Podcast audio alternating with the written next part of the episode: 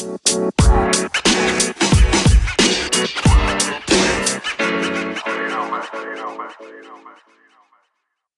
morning, afternoon, or evening, wherever you are in the world. Welcome to DBN News for 10 24 2018, the semi daily news that even plants crave. I'm Anthony, and I just woke up, and I'll be your host today. With that being said, let's jump into the news. First up is from IGN and written by Jesse Wade. Xbox players upset about Fallout 76's exclusive early beta. The original announcement of the Fallout Fallout 76 beta detailed that Xbox One players would be given early access to the beta, one full week ahead of PlayStation 4 users. However, many players' expectations of the amount of playable time in that exclusive beta window don't align with the reality, as Bethesda announced Wednesday on Twitter that the second beta time slot after Tuesday's first four hour opening wouldn't be until Saturday, October 27th from 5 to 7 p.m. Eastern Time. In Bethesda's post on their website Tuesday, the detailed aspects of the Break It Early test application, saying the beta may be offline for a day or two while they review data from the beta itself. Responding to IGN's request for comment, a Bethesda representative emphasized that all of the current information is in the aforementioned existing blog post. On any given day, the game might be online in blocks of time ranging from 2 to 8 hours long. Additionally, there will be times when the beta is offline for a full day or two while we review data from the previous test and work to make adjustments as needed. Players who pre ordered Fallout 76 on Xbox, specifically for early access to the beta, are voicing their frustrations on both Twitter and Reddit, saying instead of having a week of on again, off again early access, after Saturday it will have been only six hours. With a four day break to the beta being offline, it doesn't give much time for Xbox players to have access to the servers before PS4 players jump online Tuesday, October 30th. Bethesda originally stated they would have the beta windows open anywhere between 4 and 8 hours at a time and would make immediate fixes and updates for players before putting the server back online. Users outside of the US are also unhappy due to the time zone differences, with the first beta occurring from midnight to 4 a.m. on a weekday in the UK. Somehow, Bethesda has managed to fuck up a beta, which makes absolutely no sense. Most people just mess up the game and then they day one patch it and, and you know patch within the next month. But somehow Bethesda has managed to mess up their own beta and piss off their franchise or piss off their whole fan base. Uh, it's a franchise first and probably should go down in the history books as the biggest blunder any video game company has ever made. Second is from IGN and written by Colin Stevens. Halo Showtime series begins filming in Budapest in 2019. The first season of the Halo live action Showtime television series is set to begin shooting in Budapest, Hungary in 2019. As reported by Production Weekly, principal photography will commence sometime in early June. No other details were given, but nearby natural areas like the Danube Ipoly National Park and Danube River could serve as fitting shooting locations for the show. It was announced that the Halo TV series was ordered by Showtime earlier this year, revealing that the first season would feature 10 hour long episodes and that it would begin production in early 2019.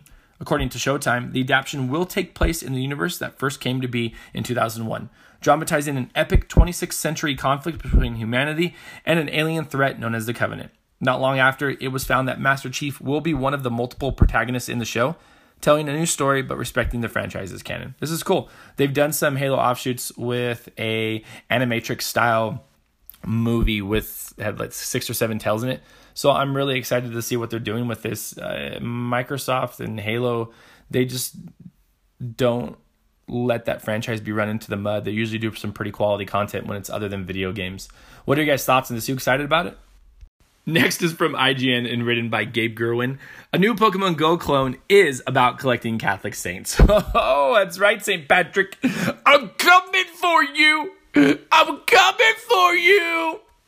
With the Vatican supported new augmented reality game, Follow JC Go, you can catch all of your favorite saints and learn a little bit about Catholicism at the same time. According to the Italian newspaper Corriere della Sera, Follow JC Go uses similar AR technology to Niantic's Pokemon Go. But in place of the Pokemon you're familiar with, you'll be capturing saints and other famous religious figures. The app was reportedly developed by the Fundación Ramon Pane, a Floridian evangelical group. Before capturing the saints, you'll have to answer some questions about them. And you need to keep up your hydration, nutrition, and prayer values in order to keep playing. Jesus Christ. People, you can't make this up. This is amazing. This is fucking amazing. Keep it in line with the religious theme. You can also acquire more in-game currency by donating by donating to charity. Follow JC Go is currently available on both iOS and Android, but as of right now, it is not available in multiple languages. Uh, this is amazing. This may be the best game to ever be made, other than the Bible themed games made for the original Nintendo. Uh, I, I just go out and get this game, donate, get them special coins. You know, like you got to catch all them Catholic saints.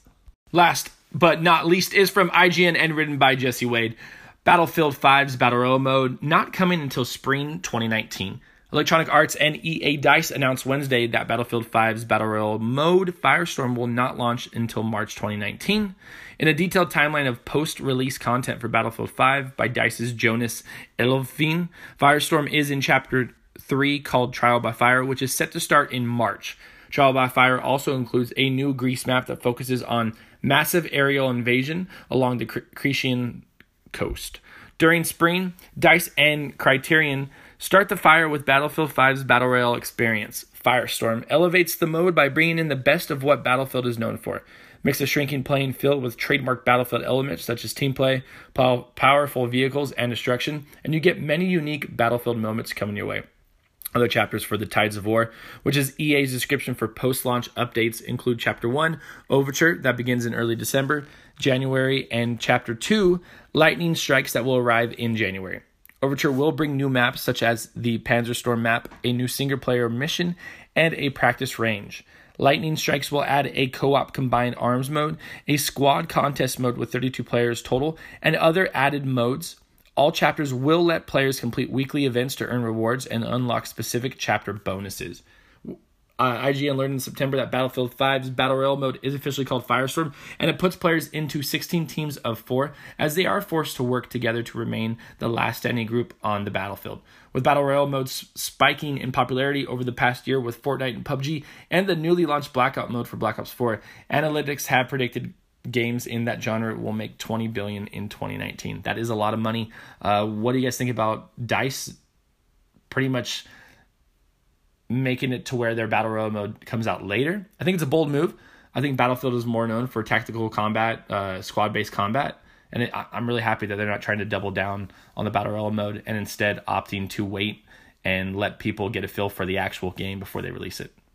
And that is the news for today. Thanks for listening and let us know what you think about any of the stories we talked about by sending us a message on Anchor, the free podcast app that we use to record the show. It's easy, just download the app go to the Dads, Beards, Nerds page. There will be a little button that says message.